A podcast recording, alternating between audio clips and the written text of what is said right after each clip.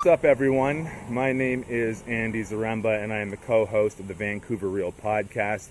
And as you can see, I'm doing something a little different for the intro today because, quite frankly, I didn't feel like driving all the way down to Gastown and setting up in studio to record the intro to this week's podcast, which I actually had the pleasure to do a Skype call with Dr. Robert Glover. And the intro was made to me by Mike Mascari from the uh, Man Talks community. He's actually involved with the Man Talks Mastermind program, helped build it out along with uh, Xander and Connor Beaton as well. And they made this connection because basically Dr. Glover is coming to Vancouver to do a workshop. He'll be doing a talk on September 21st and a full day workshop on September 23rd.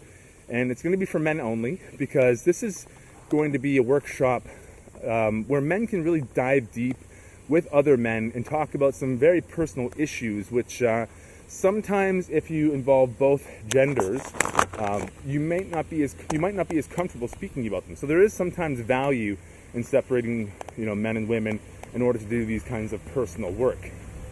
But um, Robert Glover is the author of a book called No More Mr. Nice Guy.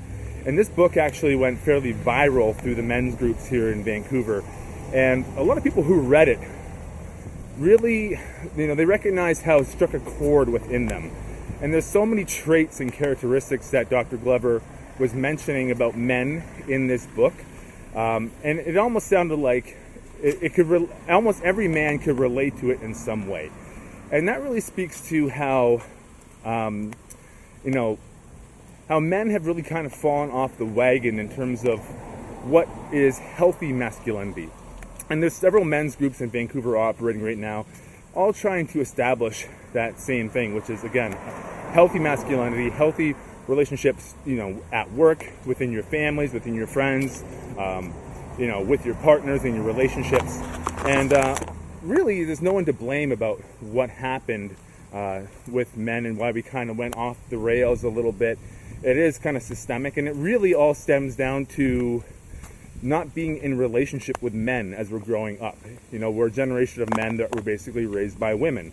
And uh, we get into that a little bit at the beginning. And that's a, a, a quote from Fight Club from uh, Tyler Durden, actually. And, um, you know, this book really, again, struck a chord with a lot of men through the men's groups here and spread virally through it, which inspired this entire workshop to take place. So, um, Robert Glover will be doing a public talk on September 21st and then a full day workshop on September 23rd. And you can find both of those at mantalks.com. And if you'd like to check those out, uh, definitely head up to mantalks.com and you can register for both events. And, um, you know, if you're a man trying to make his way through the world here in Vancouver, those are some pretty, uh, pretty healthy groups to be involved with. In fact, I know the Samurai Brotherhood will be there. I know the Man Talks organization and Man Talks Masterminds will be there. So if you're looking for a, a tribe to kind of help you through, you know, whatever you're dealing with in life to help get you moving, those two groups are definitely excellent for, for, for doing that. And again, cultivating that healthy masculinity, which uh, Robert and I will get into a little bit in this podcast. But um, I'm not going to drag this out any further. And uh, I had a really great talk with Robert. Um, we actually ran pretty short on time. We went for about an hour, and I only got about halfway through the notes that I wanted to cover with him. However, you know, it's good not to exhaust the guest sometimes and leave a little bit there for you guys to learn at the workshop and uh, at his public talk.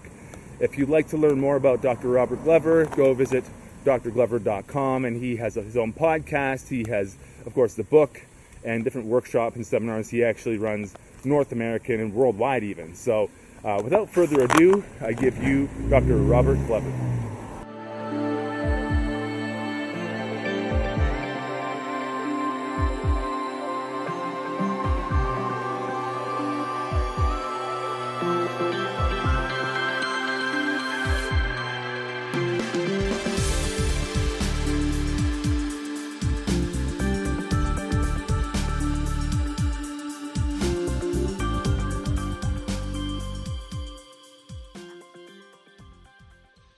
Hello, everyone. Welcome back to another episode of Vancouver Real. My name is Andy Zaremba, and we're going to just dive right in here today with Dr. Robert Glover. Robert Glover, welcome to Vancouver Real.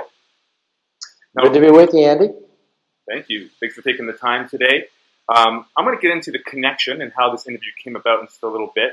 But Dr. Robert Glover is the author of a book called No More Mr. Nice Guy. And this is one of those books that really made its rounds, especially through the men's communities here in Vancouver. And it's so funny how these, these books happen sometimes because it's just, it strikes a chord in just the right way. And uh, guys really resonate with it. And then they tell a friend. And then all of a sudden, all the guys in, in that community are reading the book and having discussions around it. And uh, I think it's something really important. You know, it's, um, I think the men's, let's say, healthy empowerment movement, if you want to call it that, is uh, very much needed in Vancouver. And uh, I think a lot of guys have been uh, heavily impacted by your book. So thank you for your work. Well, Andy, it is good to be with you. Thank you for the invitation. And uh, I'll tell your viewers, I, I, didn't realize we are going to video before we got here, but as you can see, I'm, I'm a close cousin yeah. Vancouver with the Seattle Seahawks shirt on, for those of you who are listening. And I'm actually down in Puerto Vallarta, Mexico, where I live. Um, but get back up to Seattle quite often, and, and as we're going to talk about, I'll be up in Vancouver uh, not too not too long from now. And uh, you know, personally, I'll just say up front, uh, I'm I'm gratified to really see and hear how much my book um, has really had a grassroots spread. Uh, uh, we may talk a little bit how I came to write the book during this interview, but I'll just share this. When um, I was shopping for a publisher um, back uh, right around the end of the turn of the century, um, several uh, publishing companies, big publishing companies, the editors said they, they liked the book, but their marketing departments said, men just don't buy self help books. Mm. And I know back when I started on my own personal nice guy recovery about 25 years ago, um, you know, there was Iron John and, and there was some of those, the po- uh, mythopoetic type books, Michael yeah. Meade. Um, but there wasn't much more than that out there. I mean, the books that I got were influenced by was, um, you know, Healing the Shame That Binds You by Bradshaw. Um, uh, a very powerful book I highly recommend is Feel the Fear and Do It Anyway by a woman, Susan Jeffers. But there wasn't much out there for men. And I, I, I, I went to a men's group, started working on me, and um, I'm now gratified. The book came out in hardcover in 2003, so about 15 years ago.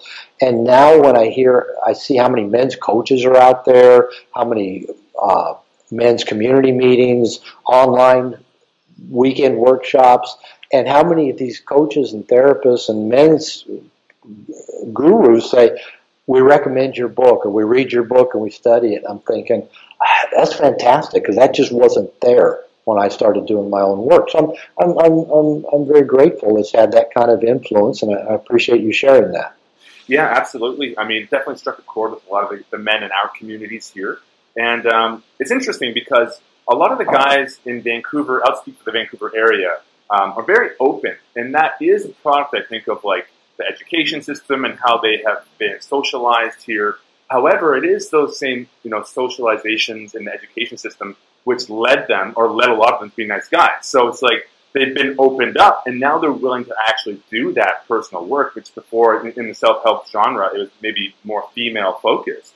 Um, so it's opened them up to the work, but it also is partially what made them become nice guys, right? Yeah, so I can before, see that. Yeah. So before we actually dive into what a nice guy is, um, can you tell me a little bit about, um, you know, where did you get your education from and what led you into uh, doing men's work? Okay. Um, yeah, that this will all segue into what's a nice guy. Um, yeah. I, am a recovering nice guy. Uh, if you had met me 25 years ago, I would have told you I'm a nice guy. I would be proud of that. I would have thought I'm, I'm a really unique uh, male, unique masculine person. Um, in terms of my own journey, I out of high school wasn't really sure what I wanted to do. Uh, I was involved in, in the church that I grew up in, a fairly fundamental Christian church. So I decided, well, um, I think I'll, I'll go study to be a minister and perhaps work with families. And uh, got to college, uh, to a, a private, a liberal arts Christian oriented school in, in, the southern U.S. Like I said, I grew up in the Seattle, Washington area. Um, and my very first class I took in college was Psychology 101. I absolutely loved it. I just loved kind of trying to understand why people think the way they think, do what they do, feel what they feel, and kind of answer my own internal questions. So um, I got two degrees from that religious institution oriented towards counseling, marriage and family therapy. Um, worked as a youth minister for a couple of years. Went on and then got my PhD in marriage and family therapy. Worked as a minister while I was doing that, and then a couple years after that. So I had that strong background in the ministry. But it was once I took psychology, it's kind of like, yeah, I, I, I want to work with people. And so um, when I actually uh, started writing No More Mr. Nice Guy, I was working as a marriage and family therapist um, in, again, the Seattle, Washington area. And um, I had actually started going to therapy myself. My then wife, who uh, we actually split about 15 years ago, told me, you got to go get some therapy. I, I can't take you, you know, your passive aggressiveness and your victim pukes and shit. I'd rather be married to a jerk because at least a jerk, you know that they're going to treat you bad all the time. She said, you treat you, you treat me well. You do nice things for me, but I don't know that you're so resentful and, until it comes out in these indirect ways, and then I don't see it coming. And she said, you go to therapy. And I'm thinking, I need to go to therapy. You're the one that's angry all the time, never happy, moody, never want to have sex anymore. And I'm thinking, I'm, I'm a nice guy. I'm doing everything right. So I didn't want the marriage to end, so I actually joined a 12 step group and went to therapy. And luckily, right away, started getting in touch with things about me that I needed to work on, like becoming a more honest, authentic, um, person, just tell me the truth. I needed to get better at asking for what I wanted, making my needs a priority. I had to learn to set boundaries. And at that time, I was um, doing marriage and couples therapy, uh, marriage and family therapy, and, and, it, and it, I noticed that a lot of the guys coming to me in their relationships were saying the same thing I was. I'm a nice guy. I treat her well. I'm better than her ex. I do everything for her. I try to make her happy. She's never happy. She's often angry. She's critical. She's moody. She never wants to have sex anymore. When's it going to be my turn? And I thought, I can finish their sentences for them.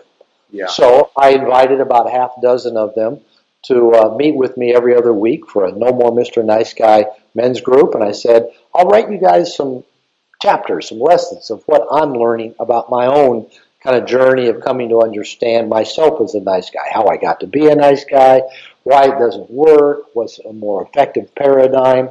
So I just started every other week, you know, writing and giving these guys lessons and they and their often wives and girlfriends kept saying, You need to write a book. You need to go on Oprah. Well, never made it on Oprah, but not yet. It, uh, not yet. Uh, I don't. Does she have a show yet? Oh, I'm pretty uh, sure. Yeah, pretty popular yeah, one, I think. Yeah, pretty popular. So, um, but so I ended up writing a book. Uh, it came out as an ebook uh, 2001, and then hardcover in 2003. And and uh, as I mentioned, a lot of publishers said, "Ah, men won't buy a self-help book,". Um, but yet the royalty checks keep getting bigger every year. So apparently, a lot of men are buying a self-help book. Yeah, I would agree. And again, it really does strike a chord with a lot of men. And I really liked at the end of the book that I just listened to you about an hour ago at the gym, and you were saying that you were having a lot of resistance to um, finishing this book. Mm-hmm. And it's when you actually drop the pressure around finishing the book and like that it had to be this big thing and you had to be on Oprah or whatever that looked like to you or to other people. When you yeah. gave yourself permission to not finish the book, that's when you actually finish it and publish it and it all came out. So I thought that was a really awesome story at the end of it. And, and, and that was powerful because I just started writing to give chapters to the guys. I mean, there was no, I had no problem writing them, but as soon as oh, this has got to be a bestseller, you know, uh, you know, it's got to be have worldwide acclaim. I got to go on Oprah. I thought, man, that, that's that's that's a lot of pressure, and I just found myself avoiding it. I just wasn't working. I actually went back into therapy to figure that out, and just oh, realize okay, I'm just going to go back to finishing this so I can give it to my clients. That's all. Right. And that took the pressure off. Beautiful. Well, Robert, you're going to be up here in Vancouver on the 21st and 23rd of September. And mm-hmm. uh, we've actually linked up through the Man Talks community. And our, our friends over there, Connor Beaton, Mike Mascari, and Xander, uh, have actually facilitated this interview for happening. And I'm, I'm really looking forward to it, you know, and I think it's going to be a big hit here and I, you know, I want to acknowledge just like all the guys in the Man Talks community and the guys who are in the Samurai Brotherhood, another men's group in Vancouver, uh, who actually just, you know, are brave enough to take themselves on because it is uncomfortable work sometimes. And I'd like to acknowledge men who aren't afraid to step into the fire a little bit, look at themselves, and try to do something better. Um, it's an interesting story. I'm just going to interject this really quick about how your book actually infiltrated uh, the community here. Okay, it, it I, actually, I, do want to hear that. I'm pretty sure this is this is accurate, so I'm going to just tell my perspective of it. But uh, at our business here, Float House in Vancouver, um, there's an employee named Riley Knowles, and he was reading your book, No More Mr. Nice Guy, who introduced it to a gentleman named Chris Solacek, who is also an employee at Float House, who was part of again that Samurai Brotherhood men's group community, which I was a part of, and uh, it made its rounds through that community made its way into the hands of Mike Mascari. Mike Mascari was also linked to the Man Talks community and, is helping them build out their, their program and everything they're doing there. And now it's led to you coming up to here to do a workshop and uh, this conversation happening. So it's just so funny. It's again that, that virality of a book when it strikes a chord. It's so funny how it just, it just sweeps through um, maybe like-minded people. I thought that was really cool. Um, yeah, I, I, love that, and and honestly, I know that's how the growth of the book has spread, both uh, virally, both online and, and word of mouth. Just people telling guys telling other guys about the book, and you, would be amazed how many guys write me and say, I, "I found your book because either my ex-wife or ex-girlfriend gave it to me, or my wife found it and gave it to me." So men spread the word, but but women like it and are giving it to guys as well. So sure. um, thanks for thanks for telling me that. I love hearing those viral stories. Yeah, no problem. Um, sorry, when was the book published for the first time? It came out as an ebook, and that's a whole other story in itself. It came out 2001, 2001. as an ebook, and okay. then and then um, a, lot, a lot of uh, media publicity was, was generated around it, and then uh, Barnes and Noble gave me the hardcover contract in 2003. So it, it, almost 15 years ago now. Excellent. Well, the reason I bring that up is because there was a movie in like 1998 that I became very enthralled with, and I wasn't exactly sure why, but it was the movie Fight Club. Have you seen that movie before? I've seen it. I highly recommend the movie and the book. In fact, I recommend almost anything Chuck Palahniuk has written. He's, yeah. He writes he writes men really well. Yeah, and that book, that movie was absolutely geared towards men. And there was something about it. I watched it so many times, and, and it was probably twofold the reasons I was interested at the time. And uh, one of them would have been the, the kind of anti-establishment establishment nature of the movie, and then you know uh, also the idea of a group of men working towards an end goal to you know to, well in their in this movie to destabilize everything. Yeah. Uh, and it's so funny now when I on this journey when I look back and be like, why was I interested in the anti-establishment portion of that movie? And it had definitely to do with uh, some of my own things that I was looking through as a recovering nice guy as well. Um, but I wanted to quote uh, and, and, and, here, here you are in a button-down gingham shirt talking about anti-establishment. I love hey, it. you know the funny thing is when I look like a clean-cut guy, it, uh, you know nobody really bothers it. You can kind of just get away under the radar Ooh. most of the time, and uh, there you go. Good strategy. You know, yeah, it actually it works, especially when you're going through airport security. Um, so there's a quote from Tyler Durden in the movie, and it is we are a generation of men raised by women. And he mm-hmm. says, I'm wondering if another woman is really the answer we need. And that really struck a chord with me because it, it really does speak to um, just how this nice guy uh, persona or psyche evolved within male populations in North America, especially I'd say in the Vancouver area, Pacific Northwest. Um, and uh, it really was, in my opinion, uh, part of the circ- it was circumstantial how it came around. It was because of social changes, you know, the advancement to the Industrial Revolution, and then going to you know the traditional nuclear family, which led to men being less available to raise their boys, um, and the disconnect from from from men and women, and uh, you know boys being raised by women, and then of course. Uh, going into an education system where you know feminism definitely had its roots in there, being written, and most teachers, as you pointed out, are female. It's probably still the same today. So now it kind of leads to this whole idea of men placating to women and uh, seeking their own self worth through women instead of giving that and, and learning about healthy masculinity through the men because men weren't available. So it's like this all happened as a result of like major social changes. So it's like you can't even get upset with anybody or, or other men because like it's like it happened because they're they're born into this. Would you agree with yeah. that to some extent?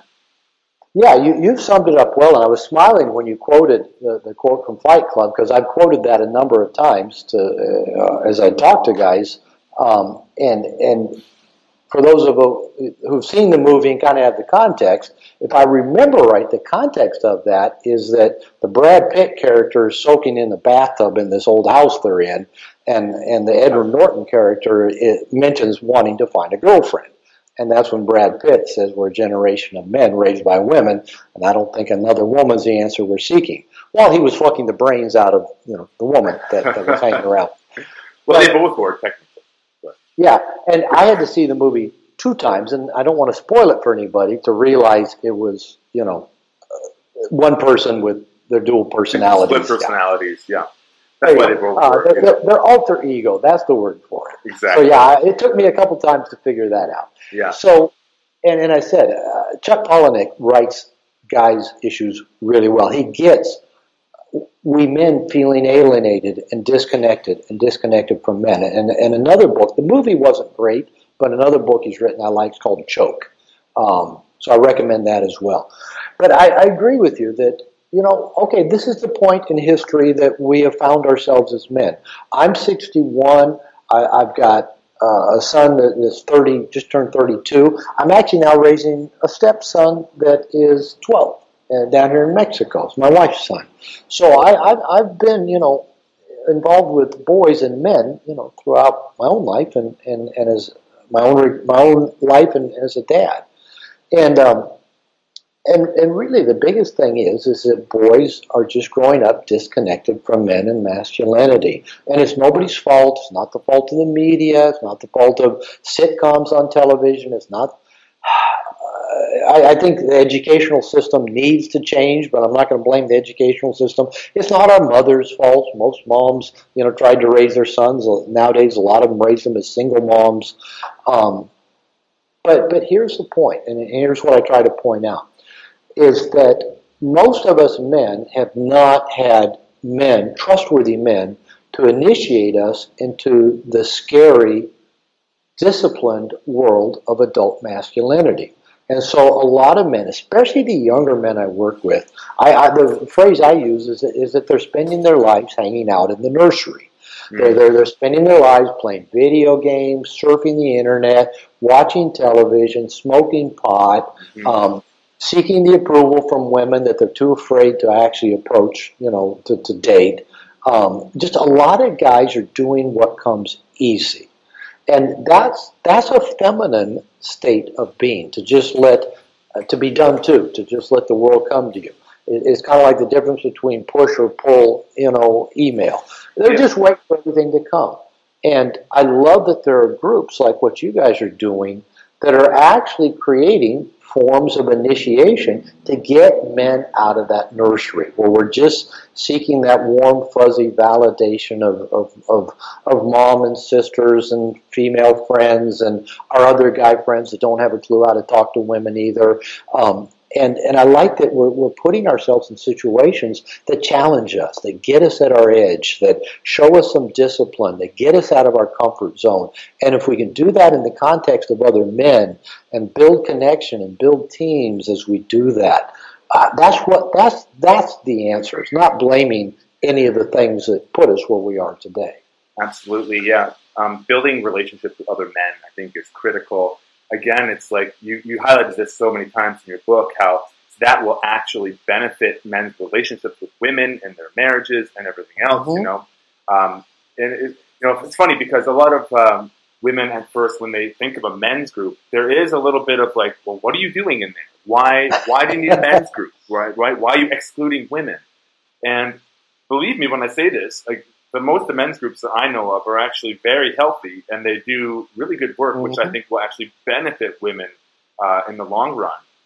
Um, but um, I want to dive into the question, uh, you know, the topic of your book, the subject matter of your book. And I guess the first question I had for you, I'd like to hear it in your terms, in your words. Um, what is your definition of a nice guy? Well, kind of the, the, the elevator pitch of, of a nice guy. Uh, it's a guy, and usually internalize this belief at a very young age. It's a guy who who internalized the belief that he's not okay just as he is, and he either has to become something different or hide those things about him that that might garner disapproval or rejection or abandonment from others. Um, and, and if I was to put in a nutshell what nice guys start out trying to do at a very early age, I'm talking days, weeks, months old uh, as babies and small boys, and we continue into adulthood, is we're trying to manage our anxiety and manage our toxic shame. We're trying to hide from people how defective internally we believe we are by becoming nice, becoming good, becoming a caretaker, a pleaser, a helper, and we're trying to manage our anxiety. That anxiety that comes from looking foolish, making a mistake, failing, upsetting somebody, doing it wrong. And, and so most nice guys are trying to manage those two things their anxiety and their toxic shame. Right. You know, I, and I, I kind of jumped ahead, but I really liked how you mentioned before, um, you know, getting in touch with that masculinity is a great way to, to get men into that forward gear, that forward momentum, and that progress in their life, because that is a, a, truly masculine trait. And it's something that uh, a lot of men, again, that have been more feminized have drawn away from. And and I think, yeah. like you know, like you said, it's like women are going to be definitely more attracted to a man who can go out and make his way in the world and like you know create a life for himself and and, and be active and do something, right? And uh, that's why it's like I think it's so important that women like you know give men the time and space just to to be able to do this personal work, and because it, it will it will benefit them.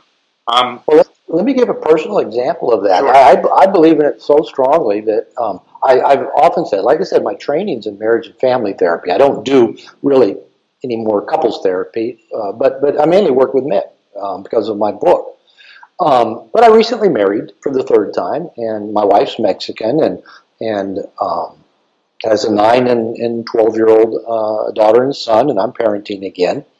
And my office is here in my home. I've got a gym in my home. And so I do a lot in my home. I got a swimming pool out back. So I do a lot in the home. Pretty and cool. my my wife, you know, does a lot of things around the house. So I'm around my wife a lot. And I, I love her dearly. But I, I still need that masculine connection. But I'm in this situation where I'm in Puerto Vallarta, Mexico.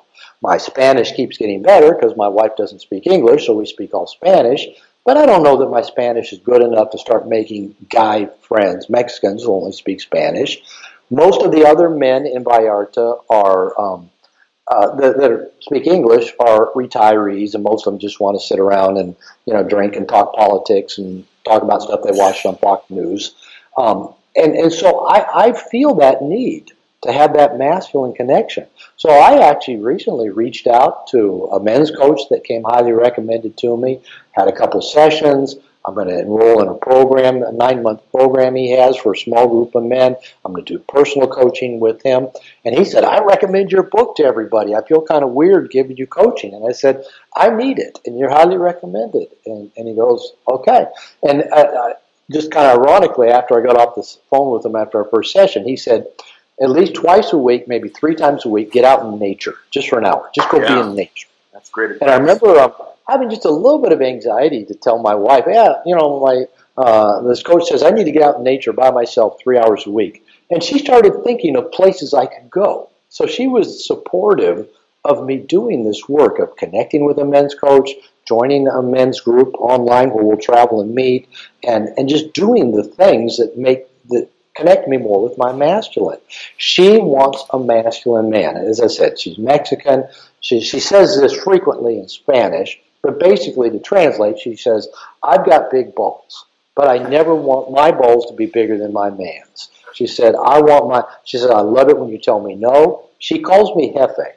Every restaurant, which is boss, every restaurant we go in, she tells the waiter, we only need one menu. He's the boss. Um, wow. So and this is a strong woman that raised two kids on her own. She goes to um, Taekwondo, Muay Thai. She's a gym rat. She's. I'm not going to pick a fight with her. She she kicked my ass. She's fierce, and she wants her man to be fiercer than her. And she knows that she's she she grew up in a rough life. I didn't. I grew up in middle class Bellevue, and and and she knows she's probably more equipped to handle shit than I am, but she yeah. still has me on that pedestal that says, "I want you to be my man. I, I want you to be in charge. I want you to, to be the fierce one." She goes, "I can take care of myself, but I never want to, to be bigger than you."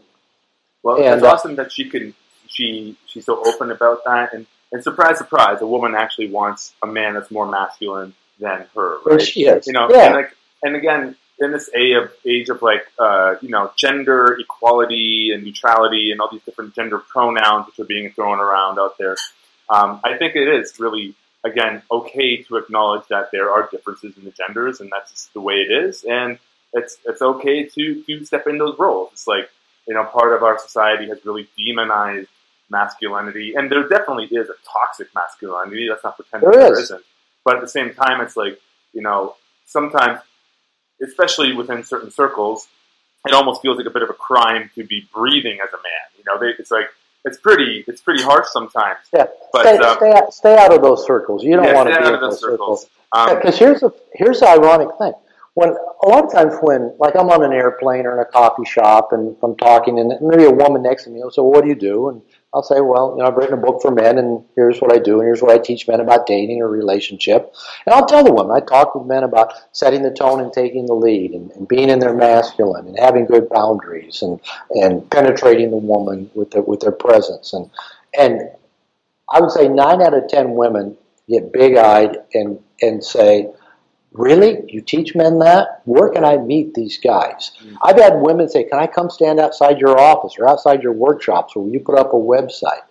And the thing that I found that I would tell guys, and we don't have to go too far off on this, but so many of us men grew up hearing these messages. Like you say, well, men and women are equal. Well, we are equal, just like the center and the quarterback on the football team are equally important, but they might play different roles and they don't have to trade positions every every other down to have equality. And we grew up with a lot of distorted beliefs, with a lot of untested information that did come out of, of, of feminism that was untested. I, I, went to grad school in the 1980s um, to Texas Woman's University, so it was highly yeah. feminist. Grad school had men in it. But I had teachers teaching me that as little children we're born as blank slates, we're tabula rasas, and that society imprints masculinity and femininity on boys and girls. Well, there's absolutely no proof that that's true. That was bad science. In fact, it was unscientific. All scientific evidence shows that in general, boys and girls develop differently. Their brains are different, their, their emotions are different, how they communicate is different. And that's that's all okay. But here's the thing: just like a lot of us men, kind of bought into this way of thinking that has been detrimental to us and hasn't served us well. A lot of women did too. Yeah. And and yeah. I'll give you a quick example. I remember 15 years ago when I went to New York for the start of my book tour for No More Mr. Nice Guy. I, I went to dinner with my publisher and a female friend of hers. She was, was a woman, and their husbands or boyfriends. I don't remember exactly what it was. And here was two women in their mid 30s. One was an attorney, one was a book publisher for Barnes and Noble, an editor, I mean. And as we were talking over dinner, and they had their spouses with them, both women said, "You know, I've, I've, I've gotten into the whole career thing, you know, successful." But both of them said, "You know, I kind of like the idea of, of having kids and being home with my kids and the kind of the housewife thing. And it's funny because just yesterday on Facebook, people you may know, my book editor came up with two kids that look like they're either early teenagers. I'm thinking, I think she uh, went home and started making babies with her husband.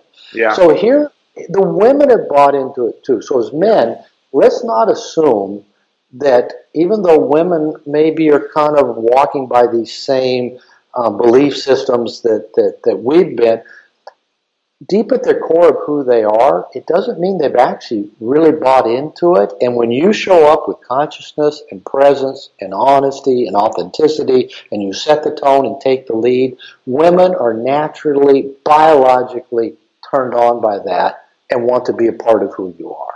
Sure. I mean, and again, it comes back to that socialization that was happening, right? Because of circumstances of uh, how our society went, right? So it's like the women were taught this as well, and they were kind of bought a bill of goods. Um, and this is kind of where maybe feminism went a bit off course. I think definitely feminism feminism did a lot of great things for women's rights and that mm-hmm. sort of thing.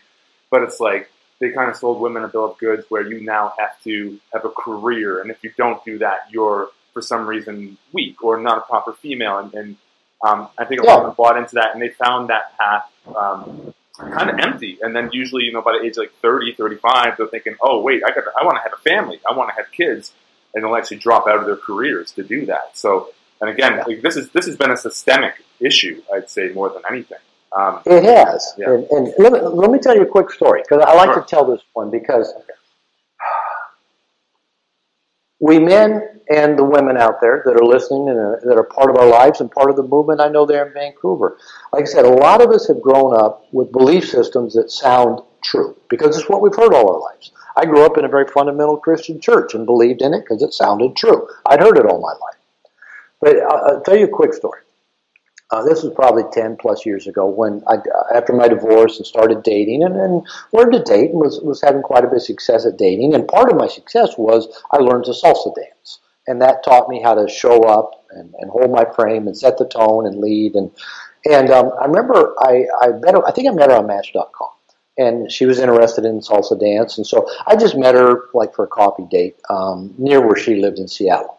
And we just kind of chatted for a little bit. And I said, "I'm hungry." I said, "This is your your your barrio, your neighborhood.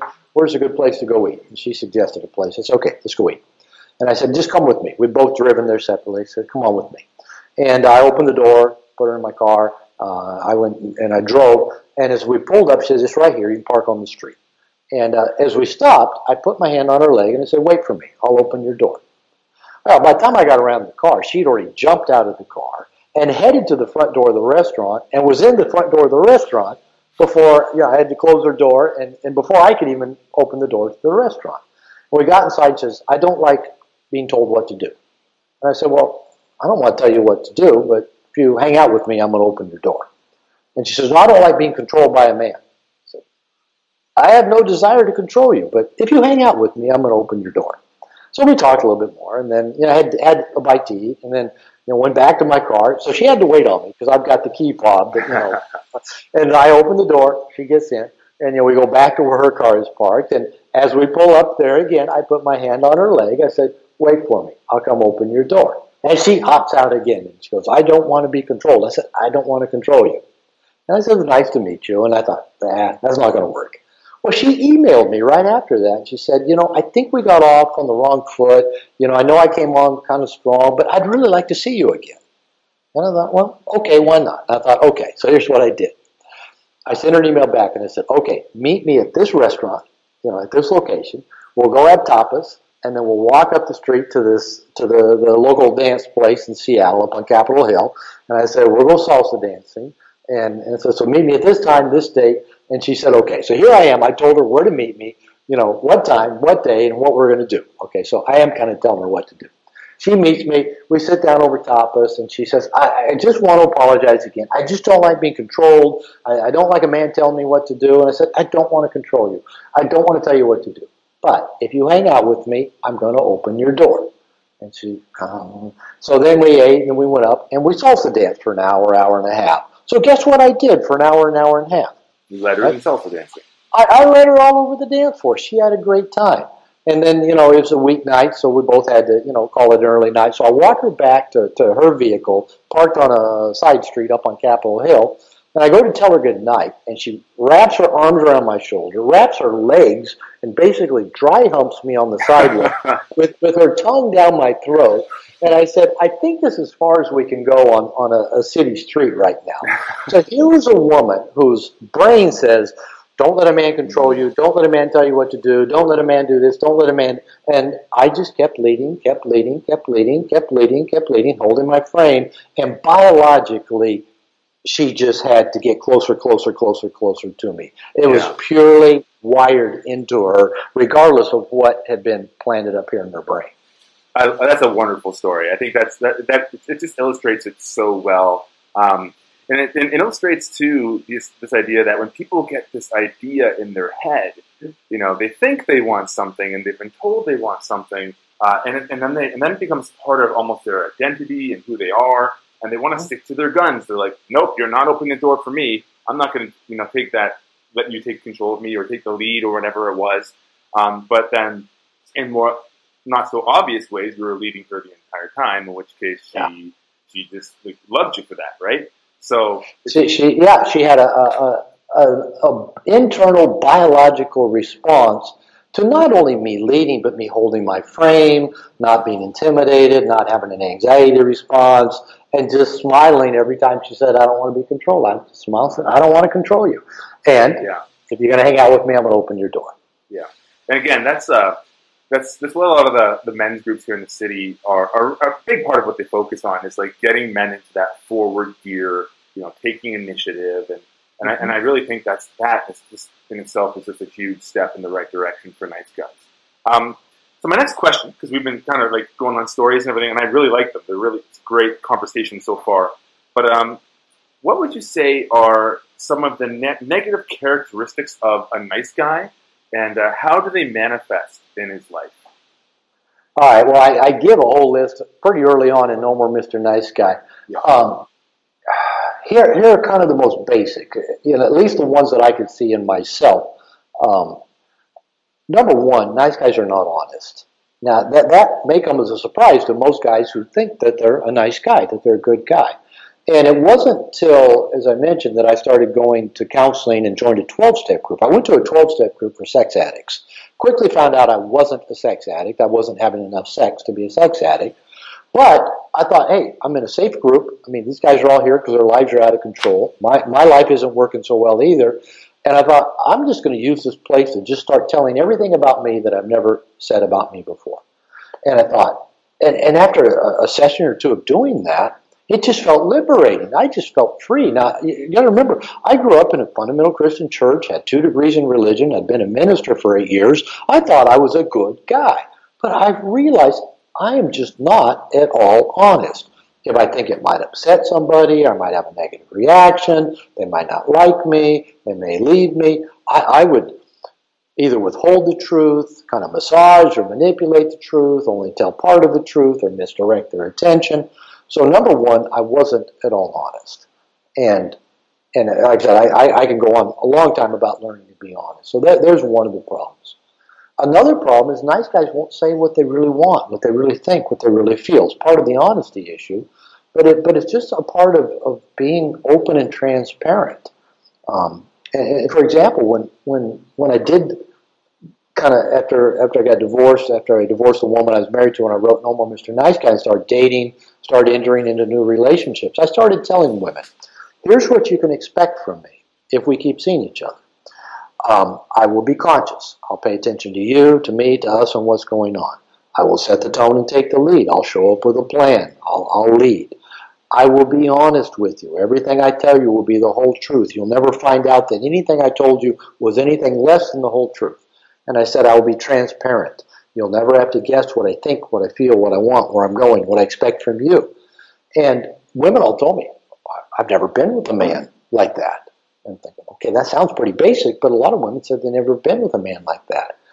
And what I found, you know, is I dated a, a lot of women. I dated a few nice girls. And what I found with nice girls is they'll never tell you what they really want. I'd say, hey, how about, how about we go do this? Okay. So do, is that something that interests you? Yeah, sure, fine. Well, if you want to, and, and maybe I'd even give them two choices, and they, they would never pick one. They said, well, you decide. And, and after a while being with a nice girl, and also I found out that the nice girls weren't always honest. You might find out they've been mad at you for a while, or they didn't ask for something they wanted, or they said yes when they wanted to say no. And then after dating a few nice girls, I, I had great empathy for both of my ex-wives for what they went through in, in my lack of, of honesty, my lack of transparency, and then my lack of leadership, leading everything onto them. What do you want to do? What do you want for dinner tonight? Do you, do you want to go out and get something to eat? Where do you want to go? What do you want to? And, and, and I burden women with, with them having to make all the decisions, of them having to be in their masculine. So those are some, some ways that personally I've seen, and I've seen a lot of nice guys, lack of honesty, lack of transparency, lack of leadership. Another area that I see in nice guys is a lot of hidden behavior. And um, I've, I've often said that just making a rough estimate, I'd say that maybe 75 to 80% of the nice guys I work with have some hidden, secretive sexual behavior, usually around porn, masturbation, fantasy. Mm-hmm. And that's because nice guys at a very early age thought, well, I got to hide everything about me that people might have a negative reaction to. And sex is it's, it's a lightning rod in our culture. So most nice guys hide or repress or compartmentalize their sexuality. But it's the life force of the universe. It's got to go somewhere. And it comes out in these hidden, secretive, underground ways. And what I found for a lot of nice guys, if they're single, that tends to get in the way of them actually getting out of the house and going meeting women because it's easier just to jerk off the porn at home. Yeah. It also gets in the way because they think, well, if I actually meet a woman, I'm going to have to either give up my porn or tell her about it so they don't go meet women. And if they're in a relationship, it often leads to a lot of hidden, secretive, shame based behavior. So those are some biggies right there of the negative traits of nice guys. Yeah, those are huge. Um, and it really is, like you said at the beginning, it stems a lot from honesty and just uh, being really honest and transparent. And I guess that that lack of honesty is a reflection of the fear that they may be feeling about expressing themselves fully, and again, not being like, accepted or being lovable just because of the way they are, right? Um, and and that's why why I, I tell guys, go hang out with men because that's where we can practice being honest and transparent and being who we are. And once we practice that with men, it's a lot easier to go back and do it in, in our, our intimate relationships. If we're, if we're straight with women, if we're gay with the guys we're, or guy we're closest to. Um, so practice all of this stuff with Ben. And again, I love what you guys are doing, having these men's networks to let men practice being men with other men.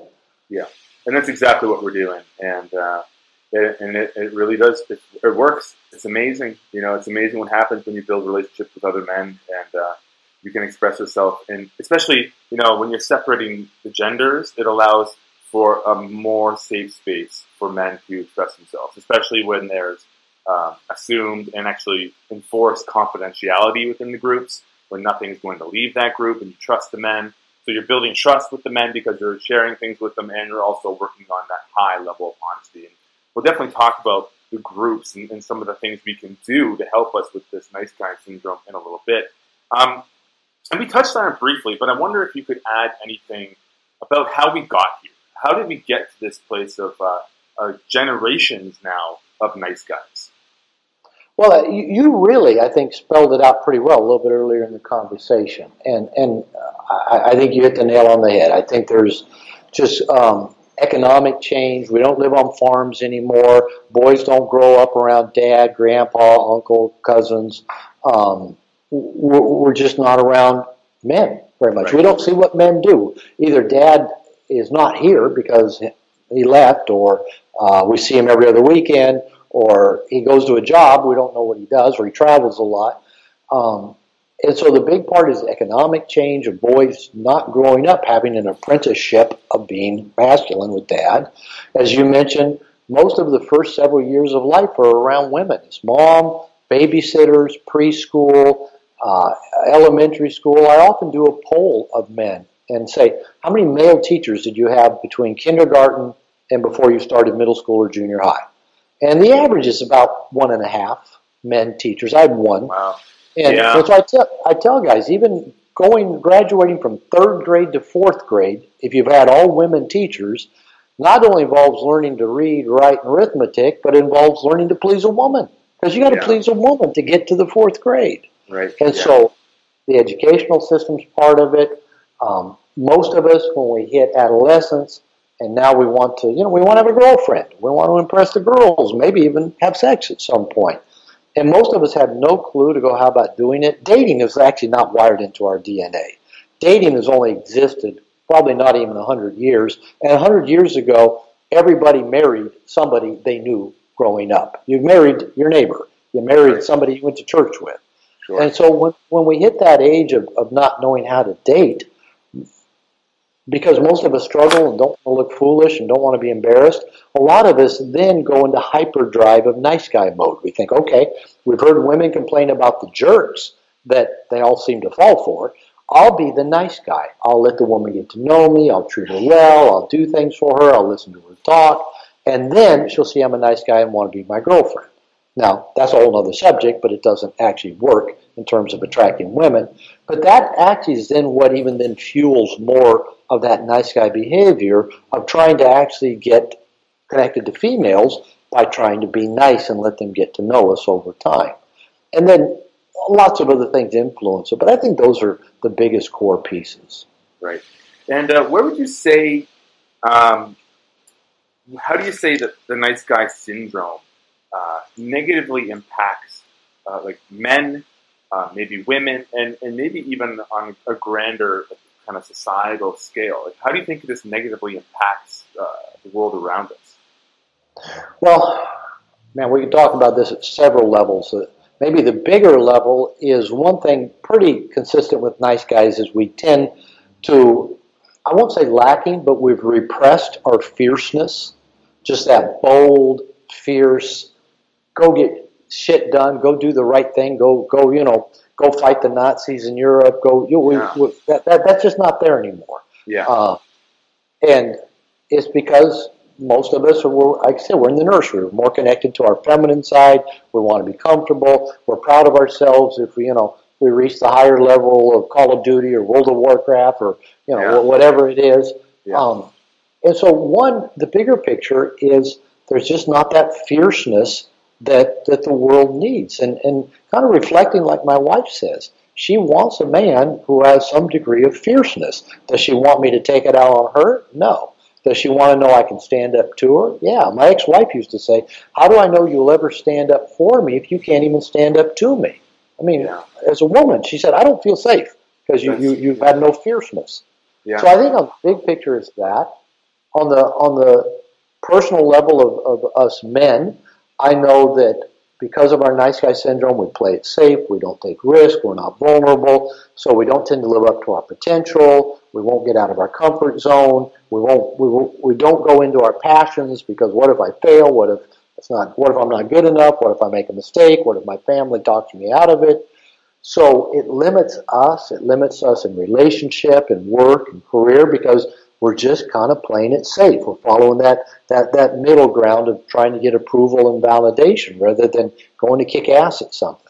Yeah, I could totally see that. And that definitely plays out in, uh, and even like uh, maybe like world politics. You know, there's countries out there that are not afraid to go and kick ass, if, if you if you want to put it that way. Whereas like, a lot of North Americans like are very much more negotiate. They want to negotiate, which of course is always a good way to go before you know pulling the trigger. before, before we drop the big one, like yeah. Yeah. So like negotiation, let's not downplay that. But at the same time, it's like there is a place for you know going out there and, and taking care of what needs to be taken care of, right? So.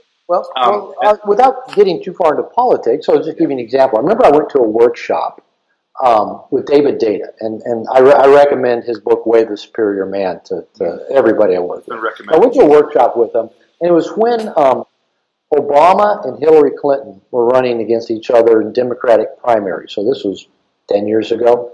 And, and, um, and he was talking about masculine and feminine energies. And he said, okay, we got these two candidates running for president of the United States. Um, which of the two would you say is more masculine? Mm. You know, everybody said Hillary, which yeah. is more feminine, Obama. Yeah. Yeah. And um, and without there being a judgment of it, she had more masculine traits, she had more feminine traits. Now, what happened if Obama if we maybe call him the nice guy, the more passive, the more feminine, the more trying to go along to get along.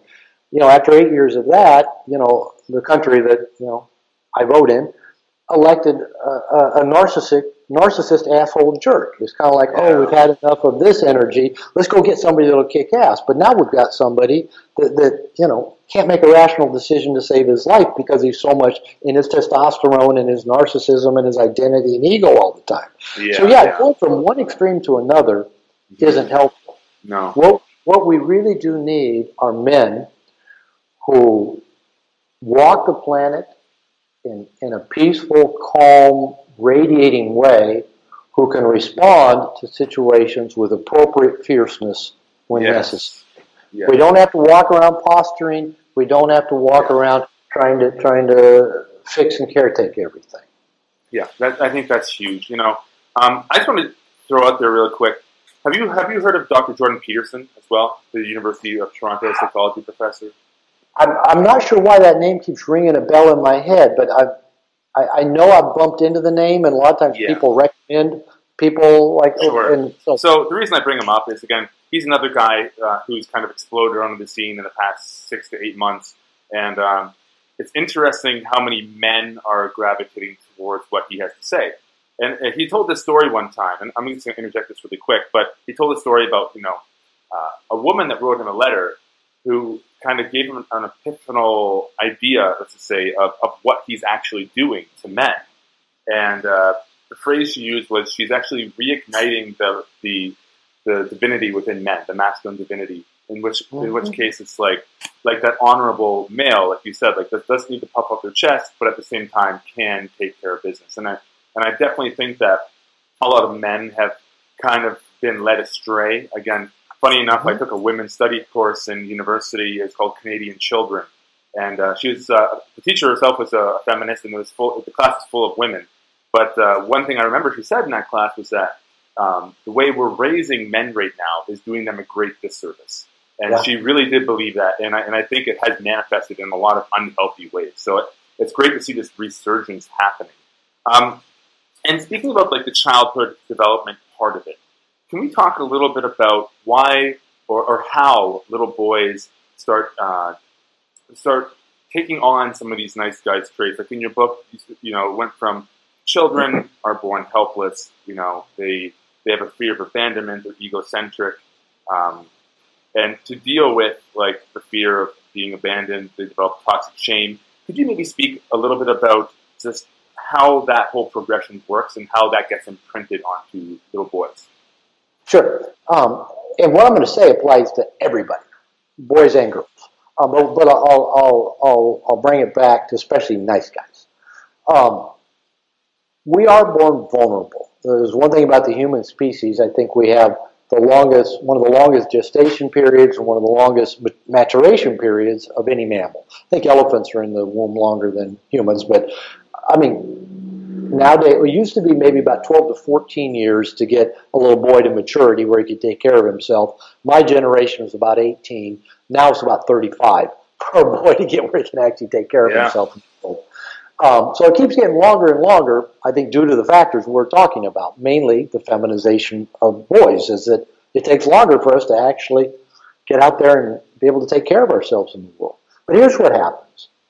When we're born, when all children are born, the, the human brain is very underdeveloped. But there's part of it that is pretty much fully developed, and that's the part related to survival. The brainstem, the amygdala, the part that relates to, to respiration, to heartbeat, to you know reaction to cold or, or uh, even fear, anxiety. The part that, that around survival of fight, fight, flight, fight, or freeze Yeah. is is there, and that's all online. That, that, that those things developed in the human brain early in our evolutionary process. They're what developed first in human beings as in our individual development. So we're born, and that, that the in our human brain, with this being the brain stem down here, and the amygdala in an adult is about the size of your little fingernail, with the rest of your brain being, you know, size of a small coconut. And that little part drives the brain in many ways because it's wired into every part of the brain and wired directly into our senses of, of sight, smell, hearing, taste, touch. And so it gets information like that. And that's why well, you're driving your car and you see something out of the corner of your eye, and all of a sudden, without even knowing what it is, it grabs your attention, your heart's beating, your palms got sweaty, your respiration changed, the amygdala got triggered. That part is fully online at birth, and it reacts like that at birth. The thinking, reasoning part of your brain, at least in us males, they say, doesn't fully develop to about 25, Yeah. um, which is a good reason not to send 18 year olds to war. Um, but the part that reacts to, to threat and, and like I said, the biggest threat to a child is fear of abandonment because that means death. You know, I, I have no doubt that our earliest ancestors, if a child was born deformed, or if there was not enough food to go around, or if there was a threat, they probably threw the kids in a ditch. They, they were a burden. I, I have no doubt our ancestors did that. So I think it's wired into a baby's DNA. I don't want to get thrown into a ditch. That's that's Sure. death. Yeah. So what happens is when we experience anxiety, our parents' anxiety, our own anxiety, when we're hungry and not fed, when we're cold and not held, when we're crying and not nurtured, if our parents are angry or depressed or physically abusive or not available, all of those things get internalized into an infant's brain as I am the cause of all of this that's happening to me. Children are very narcissistic in nature. Now, remember, the reasoning part of their brain isn't even online yet, so this is very a reactive part of the internalization. And the amygdala, that part down here in the brainstem, that's the size of your little fingernail, stores up emotional memory. Doesn't do it doesn't store up picture memory or word memory. It's all emotional memory that then is wired into the rest of the brain. And so what happens for little children is when they experience painful, uncomfortable events, they can't think their way through it and they can't act their way through it. So that at a very early, immature age, they try to do two things without really being aware that that's what they're doing. They try to soothe the uncomfortable feelings they're feeling. So there's one survival defense mechanism. How can I soothe these feelings? Now, they're not actually thinking it, it's purely fight, flight, or freeze. One of those three. The second survival defense mechanism that children develop is how can I prevent these painful mechanisms, painful events from happening in the future? But it's still coming from a brain that doesn't think, only it fights, runs, or, or, or hides. So that is where we all, every human being, develops their internal reactions to the world. And then as we grow up and get older, older, older, four years old, five years old, 12 years old, 17, 25, 45, those internalized survival defense mechanisms that are trying to prevent or that are either trying to soothe uncomfortable feelings or prevent them are working all the time and are influencing the rest of the brain as our DOS, our operating system, for how we make decisions, how we form relationships, how we avoid anxiety, how we avoid being found out. And it affects everything that we do. But the thing is, we don't realize that. Every one of us, you and I, everybody walking this planet, believes that everything I think, perceive, interpret, decide is 100% rational and based on rational processing of what's happening around me. The truth is, it's not. It's all filtered through that, that amygdala part of our brain that's all about how do I deal with this anxiety producing situation? Do I run from it? Do I fight? Or do I duck and hide? Right. Yeah. yeah. That's fascinating stuff to me. You know, um, I was listening to another podcast uh, with a, gentleman named um Dr. Robert Sapolsky, and uh, he was talking about. He's a neuroscientist. Actually, he was on the Sam Harris podcast, like I mentioned before, Mhm. and he was just talking about. They made a very strong argument on how you know we- we don't have a lot of maybe free will, and people don't necessarily like that idea. But there's a lot of things that influence us from a very early age. You know, at a time when we were not discerning adults and could and could filter out these things that get imprinted on us, and these things are affecting our decision making later on in life, right? So it's like, Yeah. this is why you can really have compassion for people who who act out badly, and um, you know, maybe they, uh, you know, you know, not a baby's not born, you know, too messed up, really. You know, they, they get they get imprinted on and made that way. So it's like, Mhm. you know, have a little compassion for the way people are and how they turn out, and realize that, you know, everyone's really they're really doing the best they can, I think, with what they have. And have compassion for ourselves. I, I tell, I, like I said, I got a, a PhD in marriage and family therapy at 29. I'm on my third marriage. And I tell people, I've bumbled my way through every relationship I've had because those unconscious dynamics affect who I'm attracted to, uh, who I talk to. Uh, you know, I, I tell people I'm amazingly attracted to unhappily married women. Um, And why? Because my first love object, my mother, was an unhappily married woman. I, I was trained from a very early age to be very attentive to the emotional reactions of unhappily married women and try to respond to that and be the good man and make their lives better. That's what my mother trained me to do. And, yeah. and I've, I've done that in one form or another, probably with every woman I've been with in my lifetime. Now, I think all my rational decisions are rational. They're not. Why would I rationally get involved with an unhappily married woman? I've done it at least twice. Um, and, and, it makes no sense, but it's driven by those uh, unconscious dynamics that, that, got stored up at a very early age. Absolutely.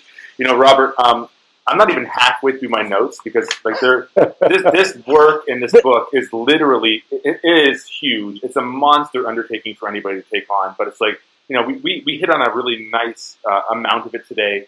And uh, before we wrap it up, you know I, I wanted to get into a little bit. Well, what can we do? How how can we you know get over being a nice guy? What are some of the tools and techniques? And like you mentioned all of them in your book. So you know for yeah. one, download or, or pick up a copy of Robert's book because he goes through, I think it's like 44 or how many different um, exercises there are in that book you can work yeah, there, there's, a, there's a bunch of breaking free exercises breaking free, at the yeah. back. There's a bunch of rules to live by. Yeah. Um, and, and, and by the way, you know, you mentioned the workshops that I'll be doing in Vancouver. And for those of us who are watching this before the workshops, you know, in September of 2017, I'm sure you're going to have people watching this afterwards as well um, the Saturday program that will be all men. We'll create that safe container for men. In the morning, I am going to talk about some of the things we've talked about, how we became nice guys. Uh, in the afternoon, we're going to talk about breaking free from the nice guy syndrome. It's, you know, it's going to be pretty condensed, but hopefully I, I, I'll condense it down to the things that guys can go out and plug into their lives right away. So I'll just hit on just real quickly some of the things we can do to break free. I've already mentioned uh, don't try to do it alone. Go connect with other people to help you do this work, whether it be a men's group, a therapist, uh, a minister, life coach. Don't try to do it alone. Work at being honest. Make that a high priority. Start working at being honest with you. Tell yourself the truth. No excuses. No, you know, rationalizations. Work at being honest with you. Work at consciously making your needs a priority. You and I haven't talked much about that, but we will in the Saturday workshop. And, and, my definition of a mature adult is somebody who takes full responsibility for getting their needs met. And we'll talk about how to do that and how to build uh, reciprocal support systems to help you get your needs met as you walk the planet. We'll talk about becoming aware of and letting go of covert contracts, those mm-hmm. if-then deals that we make with everybody. Um, so, so that's in a nutshell. Go, go get help to help you do this. Connect with men. Work at telling the truth. Work at making your needs a priority. And that, that, that, that's, that's a pretty good roadmap to get started. I think it's fantastic. You know, like you said, you touched on like the covert contracts. I wanted to get into that. But you know, the good thing is you are coming to Vancouver and you will be hosting this workshop two nights on the 21st and on the 23rd. If anybody wants to connect with that, go visit uh, mantalks.com or in the link that I'll have on this video on Facebook, you can actually, it'll be the link right to the tickets if you want to, uh, if you want to check that out, which I, I, highly recommend you do. And the cool thing is too, there'll be, uh, I know at least two men's groups represented there. There'll be the Man Talks Masterminds, which I'm currently a part of. The, the Samurai Brotherhood guys, they're showing up, and they're another very functional men's group within the city, and I know those guys will be there. So, you know, once you get a little taste for this work, you can actually potentially link up with those groups again and uh, you know, or or maybe even start a No More Mr. Nice Guy group, right? I'm sure there's I'm sure those kicking around there too. So there's there's lots of avenues that you can pursue to take on this work. So um, yes, anything else you'd like to add in there today? Andy, I just appreciate you, you inviting me on. And if, if people want to find me, just go to drglover.com, to drglove.com. And there is a link on my website to the program in Vancouver. But my website talks about my online university, self-help courses, my podcast for directed at almost all levels of recovery from the nice guy syndrome. Uh, I've got No More Mr. Nice Guy certified coaches and therapists all over the world that are listed there. So yeah, just go poke around at drglover.com and hopefully I'll see you in Vancouver in a couple months. Actually, just about a month from now. Yeah, it's an excellent Actually, resource for sure. It's yeah, we're we're getting just about a month from today. You'll be here, so that's awesome. Yeah, I will um, be. I'll, I'll, release this episode. Well, I'll release it uh, on Monday, so it'll come out pretty soon. But um, yeah, also if you liked what you heard today, please like you know give us a rating and review on iTunes, YouTube, and Stitcher. It really helps the podcast get found you know, from what I've heard, there's over a million podcasts out there on iTunes right now. So anything that we mm. can do to uh, get uh, notice is, is uh, much appreciated. So if you're with us to the very end, thanks for listening. Uh, we also have the Vancouver Real meetups, which are running every single month. And on Saturday, we're actually going for a big hike up to uh, the Chief and Squamish, followed by some axe throwing. So feel free to link up with the Vancouver Real community at uh, vancouverreal.tv. So, Dr. Robert Glover, thank you very much for joining me today, and I look forward to seeing you in Vancouver. Andy, thank you. We'll see you soon. Excellent.